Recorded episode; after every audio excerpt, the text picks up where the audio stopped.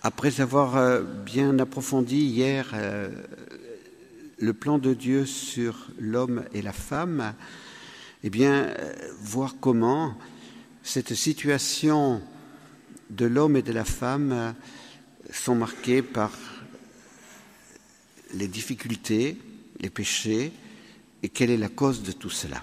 Voilà, donc cet approfondissement de ce matin sera important pour bien comprendre euh, l'homme et la femme historique hein, dont, parle Jean-Paul II. Quand il parle de l'homme et de la femme historique, c'est eh bien c'est l'homme et la femme d'aujourd'hui, nous, hein, avec euh, qui entrons dans ce monde où le mal est présent. Voilà. Et pourquoi ce mal est-il présent? Donc d'abord, nous avons été émerveillés hier en approfondissant ce plan de Dieu sur l'homme et la femme. Il les a vraiment voulus égaux en dignité, mais complémentaires, du point de vue de la masculinité et de la féminité. Cette complémentarité, cela a été souligné dans tous les témoignages, avec une harmonie différente, mais soulignée. Cette complémentarité doit être comprise en clé de réciprocité. L'homme et la femme créés à l'image et ressemblance des personnes divines sont des sujets qui ne peuvent se réaliser que dans l'amour don. Jésus, Marie et Joseph sont nos parfaits modèles pour vivre le nous de la communion, du je et du tu. Cette communion, hélas, est souvent empêchée par les revendications du moi. Benoît XVI a plusieurs fois rappelé, a plusieurs fois parlé de la prison du moi. Pourquoi cet emprisonnement stérile qui cause la tristesse, alors que l'être en relation, qui est le sujet, ne peut trouver le bonheur et la joie que dans le don aux autres? Notre pape François nous demande de nous appuyer sur la théologie pour mieux comprendre le plan de Dieu sur l'homme et la femme historique, selon la terminologie de Jean-Paul II. Il est évident pour l'Église que nous ne pouvons pas comprendre les raisons du difficile combat que nous devons mener pour réaliser sereinement le plan de Dieu sur l'homme et la femme sans parler du péché originel. La doctrine du péché originel n'est pas une opinion théologique, mais un enseignement qui fait partie de la révélation, une vérité révélée. Le dogme du péché originel a été promulgué au Concile de Trente. Il est enseigné par le credo de Paul VI et le catéchisme de l'Église catholique. Il me semble important et non hors sujet de reprendre avec vous quelques versets du chapitre 3 du livre de la Genèse, qui a déjà été bien commenté hier par David et Gabriella. Nous constaterons alors la collaboration de la première femme au péché du premier homme. Jean-Paul II soulignait qu'avant le péché de l'homme et de la femme, il y a le péché des anges. La tentation de Satan qui se cache derrière le serpent rusé en témoigne. Le serpent inocule le soupçon contre Dieu dans l'esprit de la femme. Dieu vous a dit de ne pas manger du fruit de tous les arbres du jardin Il exagère. Le serpent exagère volontairement le précepte. Interdiction de manger du fruit de tous les arbres, alors que Dieu n'avait interdit qu'un arbre, l'arbre de la connaissance du bien et du mal afin de rendre plus odieux le précepte. La femme entre en dialogue avec le serpent. C'est sa première faiblesse, dont le malin va en profiter pour inoculer davantage son venin en accusant Dieu. Il ne veut pas que vous deveniez comme des dieux connaissant le bien et le mal. Satan veut entraîner la femme et l'homme à la révolte contre Dieu. L'auteur sacré utilise trois adjectifs qui révèlent comment la femme s'est complue en la tentation. Bon, beau, désirable. Le fruit de l'arbre est bon à manger, beau à la vue, désirable pour comprendre. La femme mange du fruit et en donne à son mari, qui lui aussi en mange. Les conséquences sont dramatiques. David l'a bien souligné hier. L'homme et la femme reconnurent qu'ils étaient nus. Pour les pères, cela signifie qu'ils ne sont plus maîtres de leur passion. Cette non-maîtrise des passions perturbe, toujours les relations hommes-femmes. Ils ont peur de Dieu et se cachent. La peur de Dieu, la peur de la loi naturelle demeure en nos, nos sociétés occidentales. L'homme et la femme se justifient en faisant retomber la responsabilité sur l'autre ou sur le serpent. La justification empoisonne les relations homme-femme. Dieu annonce l'inimitié entre le serpent et la femme et la victoire de la femme et de sa descendance. C'est la Vierge Marie, la femme, qui est annoncée dans ce proto-évangile et sa, descendance, c'est Jésus, qui est l'homme. Dieu annonce à la femme qu'elle devra enfanter dans la douleur et que sa convoitise la poussera vers son mari et lui dominera sur elle. Jean-Paul II, dans sa lettre sur la dignité de la femme du 15 août 1988, lettre qui a été citée plusieurs fois hier, a souligné cette dramatique conséquence du péché originel, la domination de l'homme sur la femme.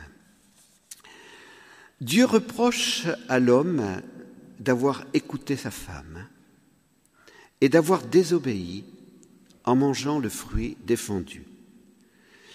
L'homme connaîtra la mort, sœur Geneviève en a bien parlé hier, mais la mort n'aura pas le dernier mot. Adam pécheur condamné à mort, comme l'a souligné sœur Geneviève, donne à son épouse le nom d'Ève parce qu'elle est la mère de tous les vivants. Grâce à la femme, la vie pourra être transmise et le plan de Dieu pourra se réaliser malgré le péché originel, malgré les péchés personnels des fils et des filles d'Adam, malgré toute la ruse des démons. Il ne faut jamais oublier de souligner l'espérance que donne ce récit de la Genèse. Les pères ont parlé de proto-évangile. L'homme et la femme ne sont pas condamnés au désespoir et à la mort éternelle. Ô merveilleuse faute qui nous a valu un tel rédempteur, chantons-nous dans l'exultète au début de la veillée pascale. Le catéchisme de l'Église catholique parle du dur combat que chaque être humain doit mener, le numéro 407 du catéchisme. La doctrine sur le péché originel, liée à celle de la rédemption par le Christ, donne un regard de discernement lucide sur la situation de l'homme et de son agir dans le monde. Par le péché des premiers parents, le diable a acquis une certaine domination sur l'homme, bien que, ce dernier demeure libre. Le péché originel entraîne la servitude sous le pouvoir de celui qui possédait l'empire de la mort, c'est-à-dire du diable. Ignorer que l'homme a une nature blessée, inclinée au mal, donne lieu à de graves erreurs dans le domaine de l'éducation, de la politique, de l'action sociale et des mœurs. Nous pourrions ajouter Ignorer que l'homme et la femme sont blessés par les conséquences du péché originel rend incapable de comprendre les relations conflictuelles actuelles entre les hommes et les femmes. Ce rappel de cette vérité révélée que le péché originel est nécessaire pour mieux comprendre l'homme et la femme de notre expérience, mais aussi et surtout notre propre nature humaine, masculine ou féminine. Notre pape François ne cesse de dire et redire, nous sommes tous pécheurs. Nous faisons tous l'expérience décrite par Saint Paul dans sa lettre aux Romains au chapitre 7. Vraiment, ce que je fais, je ne le comprends pas, car je ne fais pas ce que je veux, mais je fais ce que je hais. Or, si je fais ce que je ne veux pas, je reconnais d'accord avec la loi qu'elle est bonne. En réalité, ce n'est plus moi qui accomplis l'action, mais le péché qui habite en moi. Je me complais dans la loi de Dieu du point de vue de l'homme intérieur, mais j'aperçois une autre loi dans mes membres qui lutte contre la loi de ma raison et m'enchaîne à la loi du péché qui est dans mes membres. Malheureux homme que je suis, qui me délivrera de ce corps qui me voue à la mort Saint Paul est-il un grand pessimiste? Non, il est réaliste. Il a été inspiré pour interpréter droitement le texte de la Genèse sur le péché des origines. Mais il ne faut pas oublier cependant de citer la fin du chapitre 7 et tout le chapitre 8 de la lettre aux Romains. Par la foi en Jésus mort et ressuscité, nous triomphons de cette loi de la chair et nous pouvons vivre dans la loi de l'Esprit. L'Église n'a pas peur d'annoncer la doctrine du péché originel parce qu'elle annonce en même temps la bonne nouvelle du salut. L'Église, comme Saint Paul, n'est pas pessimiste, mais réaliste. Ce réalisme n'est pas un réalisme défaitiste, mais le réalisme de l'espérance des pères du Concile Vatican II. Notre fondateur avait la ferme conviction que l'homme et la femme, par la grâce de Jésus, pouvaient marcher sur le chemin de la sainteté et aimer comme Jésus Les conséquences du péché originel nous gardent dans l'humilité, mais n'empêchent pas la puissance du cœur de Jésus d'agir dans notre faiblesse. La triple concupiscence est la loi de la chair que nous ressentons tous. Si nous nous privons de la grâce de Dieu et si nous ne développons pas les vertus, cette loi de la chair empêchera les relations paisibles et épanouissantes avec notre prochain et nos proches. Mais si nous nous tournons vers Dieu, si nous accueillons la grâce de Jésus par les sacrements, nous pourrons développer nos cœurs dans la ressemblance des cœurs de Jésus et de Marie. Voilà le réalisme de l'espérance. Il me semble important de souligner ce matin que la doctrine catholique du péché originel révèle la collaboration du premier couple. Je, fais un petit à part. Je m'éloigne de mon texte. On, reproche souvent à Saint, à Saint Paul d'être misogyne. Or, quand il parle du péché originel, il parle toujours que du péché d'Adam. Eh bien, il faut respecter votre égalité, il faut quand même aussi parler de la collaboration d'Ève, parce que quand même c'est le péché d'Adam et d'Ève. Voilà. Et donc, euh, Saint Irénée disait, hein, Saint Irénée donc euh, est envoyé par Saint Polycarpe à Lyon, et Saint Irénée est directement à, la doctrine de Saint Jean, hein, l'apôtre Saint Jean qui a éduqué Saint Polycarpe et Saint Polycarpe qui a transmis à Saint Irénée la doctrine de Saint Jean et Saint Irénée est devenu évêque à Lyon. Et Saint Irénée est un des pères de l'Église les plus importants pour nous. Le nœud dû à la désobéissance d'Ève s'est dénoué par l'obéissance de Marie. Ce que la Vierge Ève avait noué par son incrédulité, la Vierge Marie l'a dénoué par sa foi.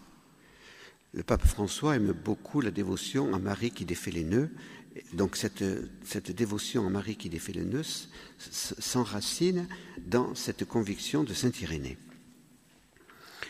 Jésus et Marie ont collaboré en vue de notre salut parce que le premier homme et la première femme avaient collaboré dans le péché.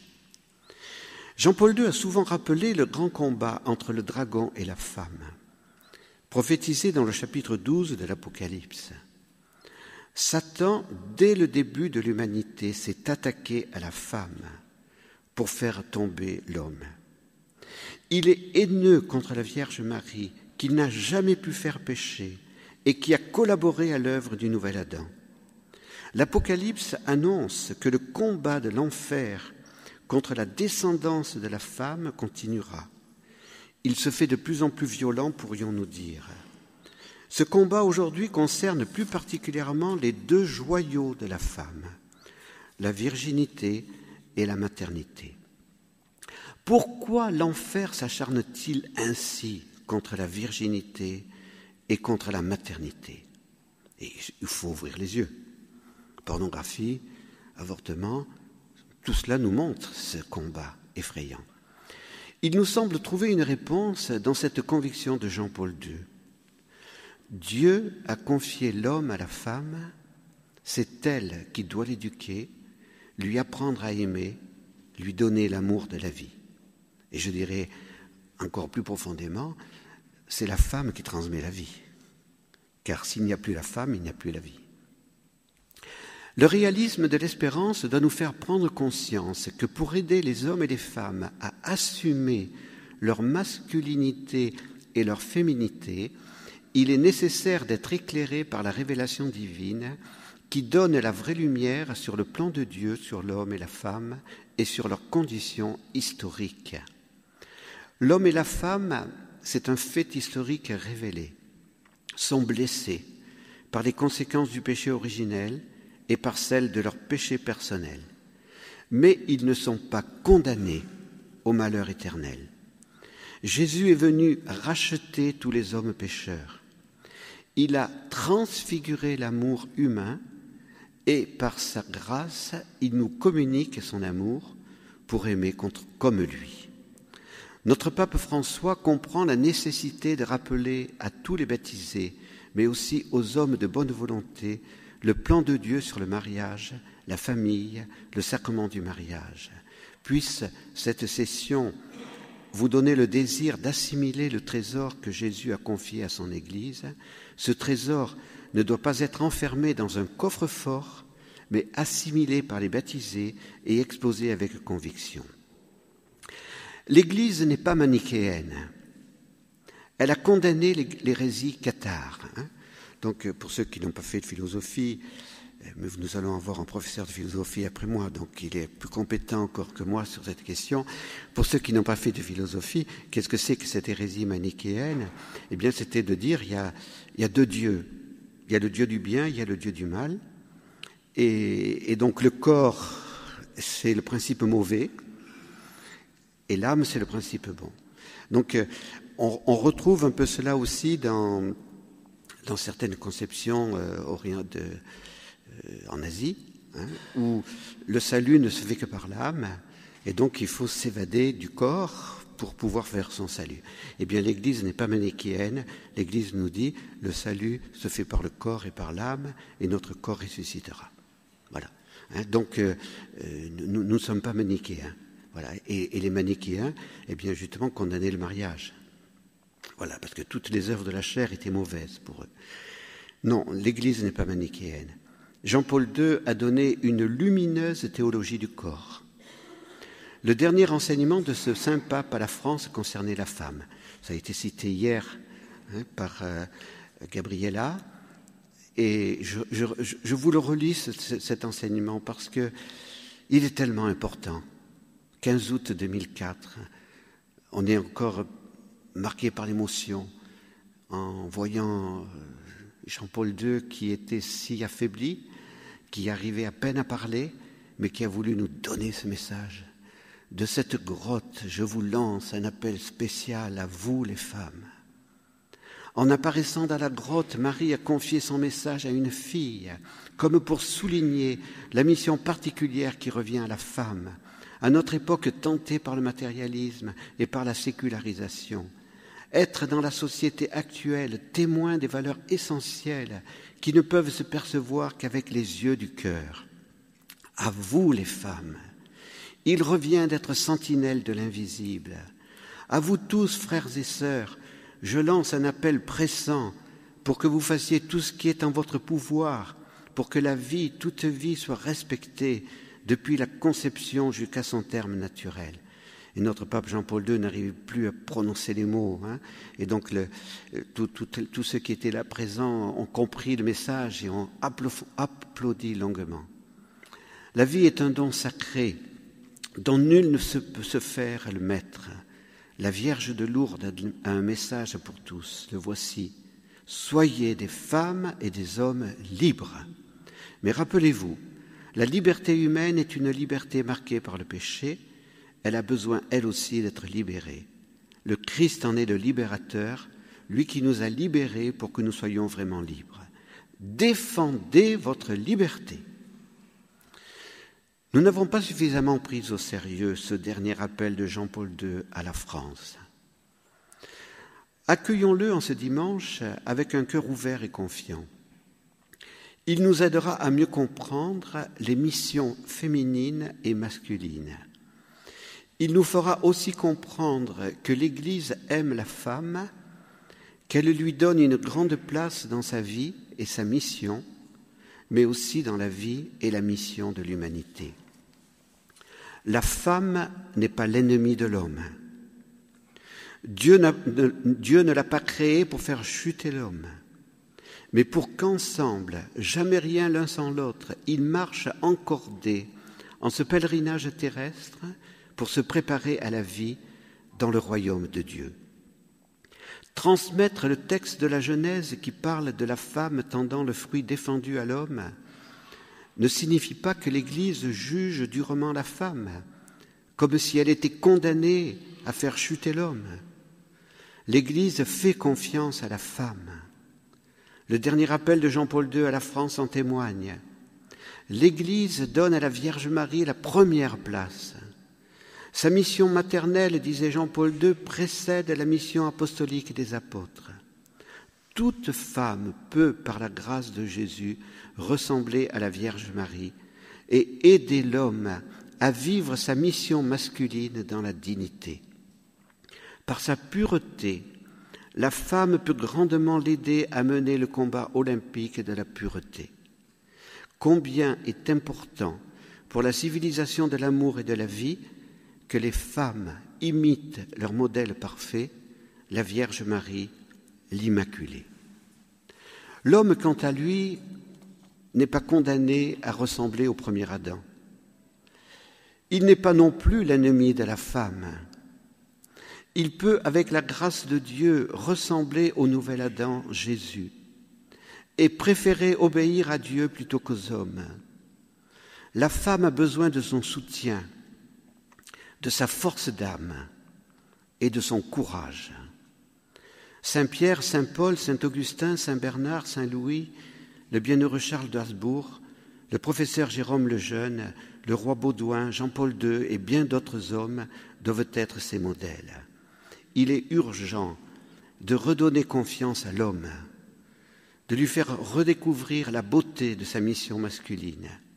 L'homme, par la grâce du Christ, est capable de vivre les huit béatitudes et d'aimer dans la douceur de l'amour l'énergie, le courage et la fidélité.